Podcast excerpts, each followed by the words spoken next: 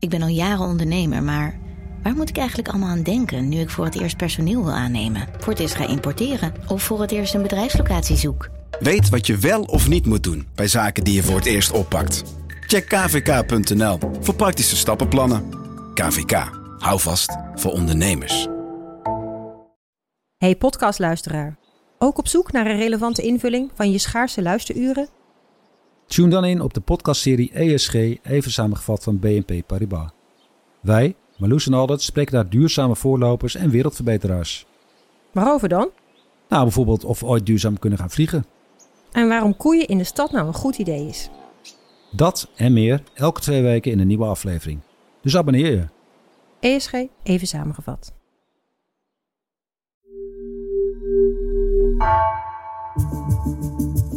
De redactie van NRC het verhaal van vandaag. Mijn naam is Thomas Ruip.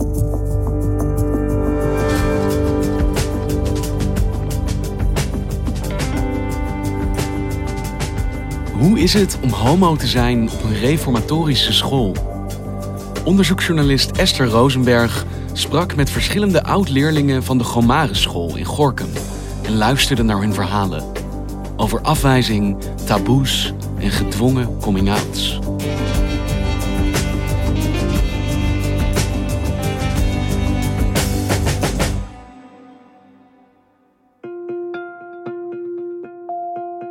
Was twaalf, denk ik. En toen, voor die tijd had ik nooit over mijn geaardheid nagedacht, zeg maar, voor mijn twaalfde. Ja, en dan begint het natuurlijk een beetje te komen. En ik werd toen ook in de eerste klas voor het eerst homo genoemd, als scheldwoord zijnde. Ik wist niet eens wat het woord betekende, weet je wel. Dus ik, ik zat, het ging dat een beetje googelen. En toen is eigenlijk dat balletje voor mezelf pas gaan rollen van, oh. Dit is Marijn Baggerman. Hij is 20 jaar oud. Hij is niet heel groot, niet heel klein. Hij ziet er niet heel opvallend uit. Hele leuke, aardige jongen. Hij is een oud-leerling van de Gomaris, een scholengemeenschap in Gorkum. En hij is gay, hij is homo. En waarom ben jij met hem in contact getreden? Ik heb de afgelopen maanden met heel veel oud-leerlingen gesproken van die school, van de Gomaris.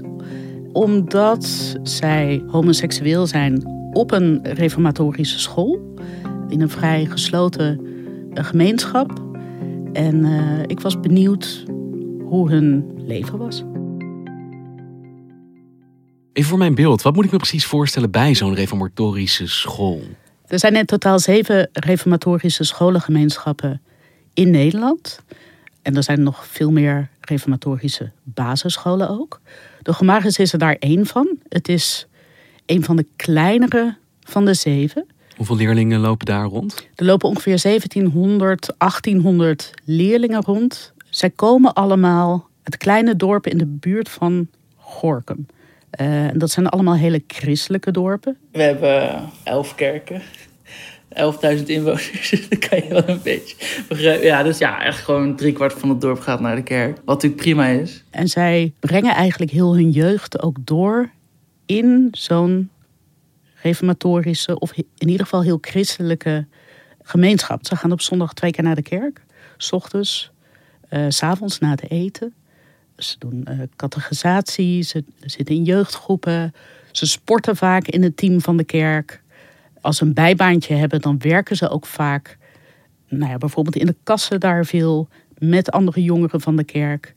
En een meisje vertelde bijvoorbeeld ook dat vroeger haar ouders, als ze naar een garage gingen, gingen ze bijvoorbeeld naar een christelijke garage. En als ze naar de bakker gingen, dan gingen ze naar een christelijke bakker. En als ze een aannemer nodig hadden, uh, dan huurden ze ook een christelijke uh, aannemer in. religie informeert eigenlijk alle aspecten van hun leven. Ja, het is een vrij gesloten gemeenschap en een vrij homogene gemeenschap. En wat is dan de blik van deze jongeren op de buitenwereld? Krijgen ze die mee zoals andere jongeren?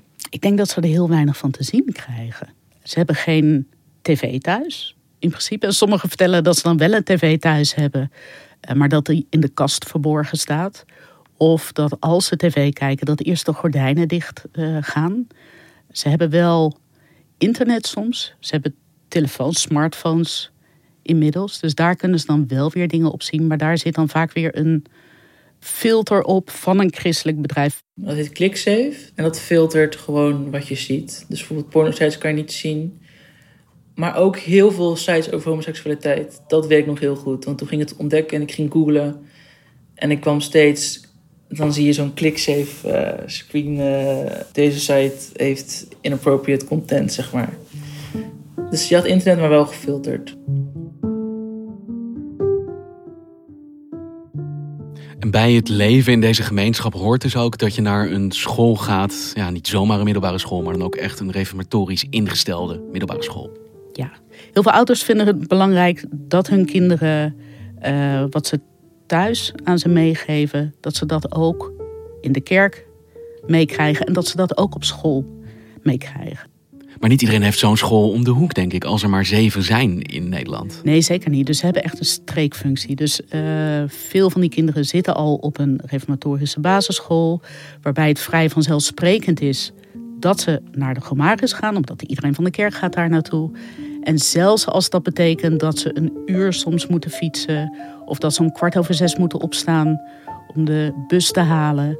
En ik sprak bijvoorbeeld ook een jongen die zei: Achteraf vind ik het misschien wel jammer, want ik had gymnasium kunnen doen. En dat heb je dus niet op de Gomaris. Maar mijn ouders die vonden het belangrijker dat ik op een reformatorische school zou terechtkomen. Ja, dan moet je dus ook iets voor over hebben. Zij het afstand, zij het dus ook ja, misschien slikken dat je kind geen gymnasium gaat doen. Ja, zeker. En hoe gaat het eraan toe op deze school? Nou, ik ben dus op de school geweest. En de kinderen die daar eh, rondlopen, lopen in principe allemaal netjes gekleed rond. Dat staat ook in de schoolregels. Nagelak mag niet. Een rok tot de knie. Of liefst natuurlijk erover. Geen duidelijke uh, make-up, zeg maar. Voor jongens ook geen korte broek. Ja, in de zomer is dat bloedheet. Dat is verplicht. Dat is verplicht. Want Marijn, de jongen die jij sprak, valt op mannen en zat op deze school. Hoe gaat deze school om met homoseksualiteit? Nou ja, wat school uitdraagt, is eigenlijk ook al een beetje wat ze thuis meekrijgen, wat de kerk meegeeft. En eigenlijk wat de Bijbel ook zegt over homoseksualiteit, namelijk dat het een zonde is. En ik heb wat eh, lesboeken ingezien en een van die boeken is een godsdienstboek. Dat heeft de godsdienstdocent van de Gomaris zelf geschreven, zelf gemaakt. En daar stonden gewoon vragen in en antwoorden. En die moest je gewoon leren voor je toets. Dus bijvoorbeeld een vraag: hoe moet je met uh, homofiele gevoelens omgaan? En dan was als antwoord: oké, niet praktiseren. Uh, God heeft iedereen wel gewoon geschapen zoals je bent. Het kan een kruis zijn die je gewoon zelf moet dragen. Net als iedereen zijn eigen kruisje heeft, zeg maar dat moest je gewoon leren voor je examen, zeg maar.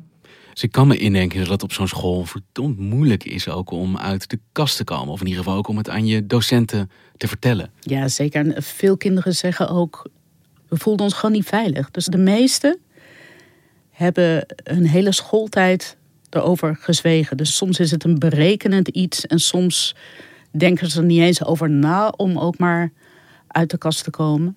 Ik heb zelfs twee uh, jongens gesproken en die zijn bevriend met elkaar. Die waren toen al bevriend met elkaar. Die zaten bij elkaar in de klas. En die zijn nu nog steeds heel goed bevriend met elkaar. En die waren allebei homo en ze hebben nooit aan elkaar durven te vertellen.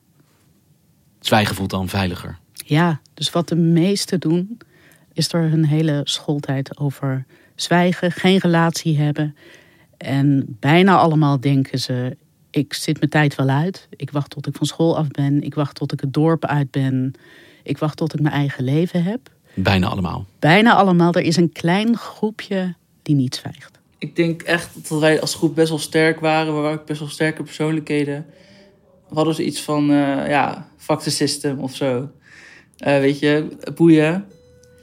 Nou, dat is niet helemaal goed gegaan, zeg maar. Een van die leerlingen is Marijn. En daar zit ook een meisje in die groep en dat meisje heet Mees. Mees is inmiddels 19, maar die is in die tijd dus ook onderdeel van dat uh, groepje vrienden. Het is een heel stoer meisje. Zij zit daar op school en ze komt er al vrij snel achter uh, dat ze op meisjes valt. En wat doet ze met dat besef? Ze vertelt het aan vriendinnen en op een gegeven moment krijgt ze ook een relatie met een meisje. En later krijgt ze een relatie met een ander meisje. Op school? Op school. Niet in alle openheid. Maar ehm, nou, ze praten er in ieder geval binnen die vriendengroep over. Ze maakt er geen groot geheim van. En op een gegeven moment vertelt ze het ook tegen haar mentor. Toen heeft zij, dat weet ik nog wel, in het gesprek aangegeven, aan het einde van het gesprek. ehm, Oké, we kijken wat we hiermee gaan doen. Ik zal voor je bidden eh, dat God je mag veranderen. Zeg maar, als het gaat om homoseksualiteit. Omdat zij het daar gewoon niet mee eens was. En dat gaf ze ook heel duidelijk aan. En blijft het daarbij? Nou, nee, want eh, zij denkt dus dat ze in vertrouwen dit vertelt. En op een gegeven moment komt ze erachter dat de mentor het toch heeft doorgegeven op school aan in ieder geval één collega. En wat gebeurt er dan? Die collega, dat is de zorgcoördinator van de school. Ehm, en op een dag eh, roept de mentor, die roept Mees bij zich. Dus ik klopte op de deur. Hallo. Eh, en toen kwam ik in het kamertje en toen eh, waren daar twee mensen. En dan zit daar ook de zorgcoördinator. Ze hebben een lijstje voor zich waarop allerlei punten staan die zij fout zou hebben gedaan. Of waarvan ze zeggen dat ze regels heeft overtreden.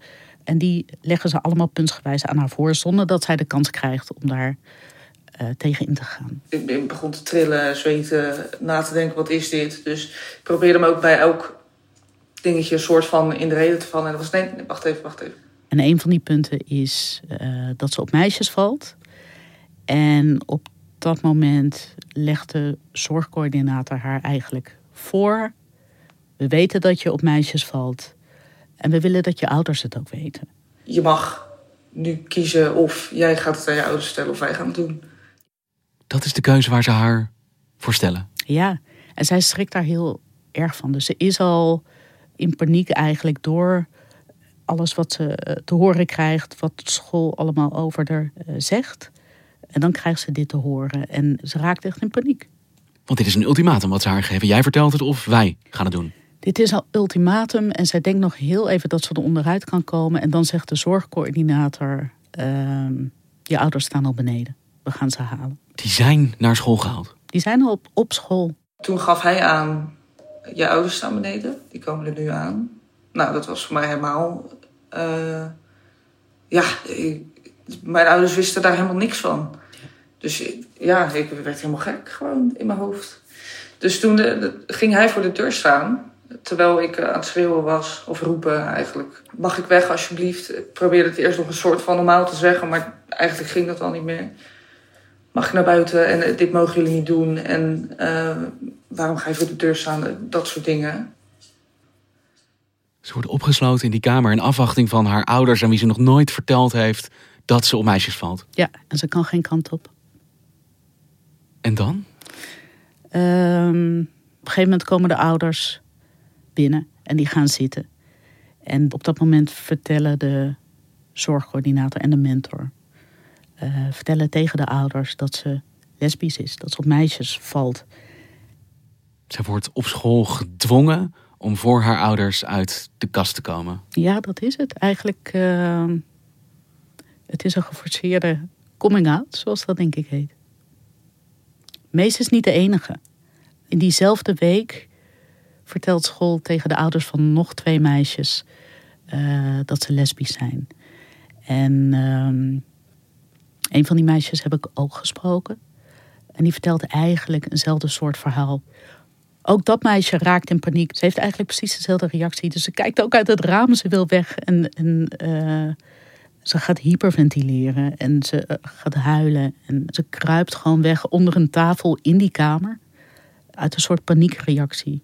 Doodsbang. Doodsbang. En dan komen de ouders binnen. Dat klinkt simpelweg dramatisch. Ja, dat is het denk ik ook. Mees heeft op een gegeven moment hulp later. Dus op het moment dat ze al van school af is, heeft ze hulp gekregen van een psycholoog om dit te verwerken. En het andere meisje dacht heel lang dat ze er helemaal geen last van had. Nou ja, tot ze op een gegeven moment die beelden van dat kamertje en van een moment dat het aan de ouders werd verteld, steeds terugkwamen in haar hoofd. En dat ze zelfs harde muziek aan moest zetten om het kwijt te raken uit haar hoofd en dat ze slecht ging slapen. En op een gegeven moment denkt ze, eh, ik ga naar een psycholoog en die stelt vast, dat is nog maar heel recent, begin maart van dit jaar, die stelt vast dat ze een trauma heeft. Gewoon letterlijk een trauma. Een trauma.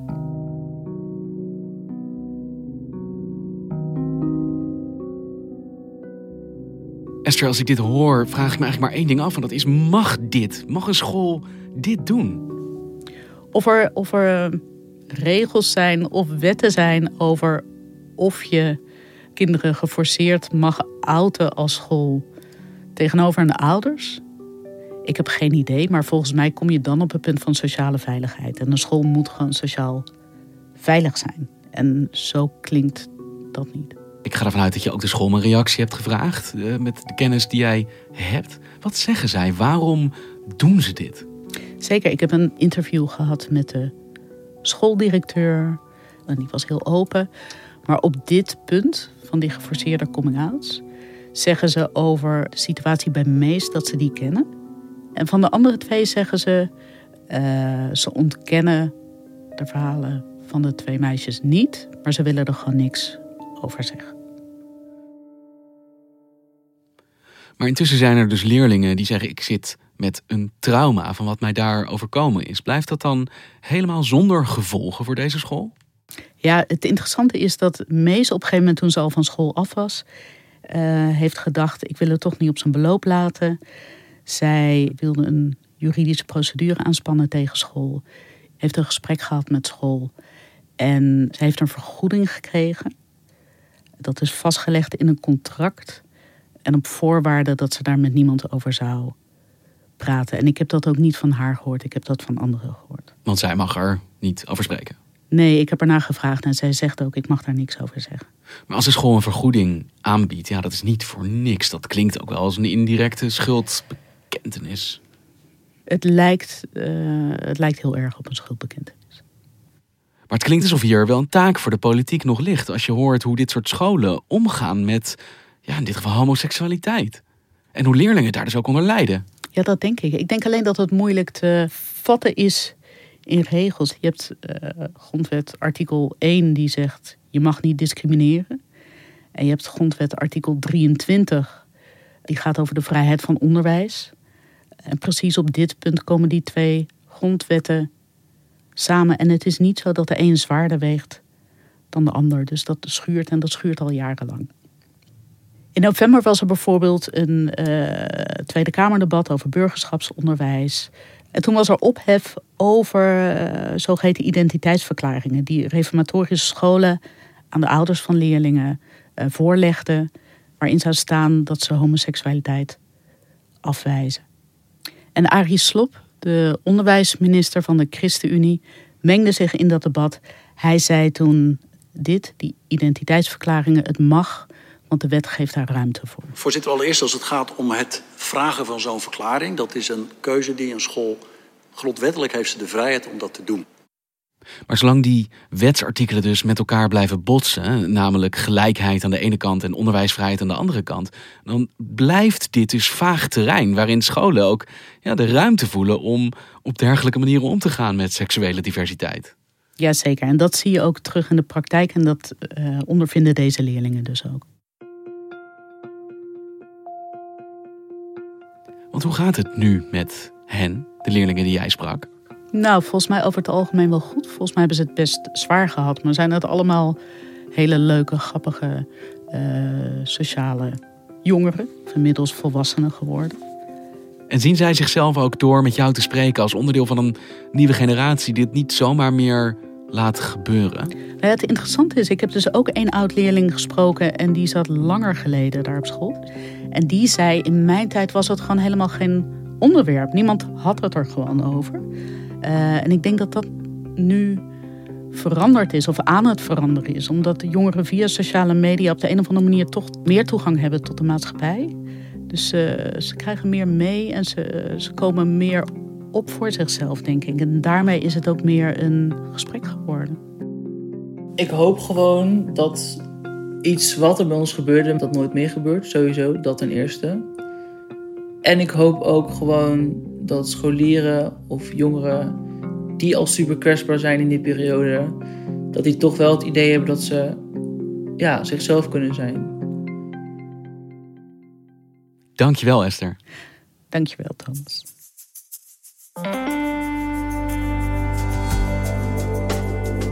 Je luisterde naar vandaag, een podcast van NRC. Eén verhaal, elke dag.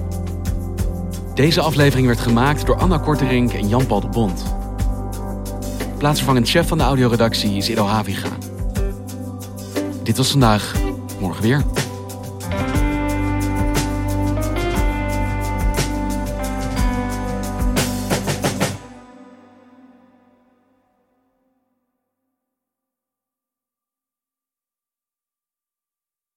Technologie lijkt tegenwoordig het antwoord op iedere uitdaging.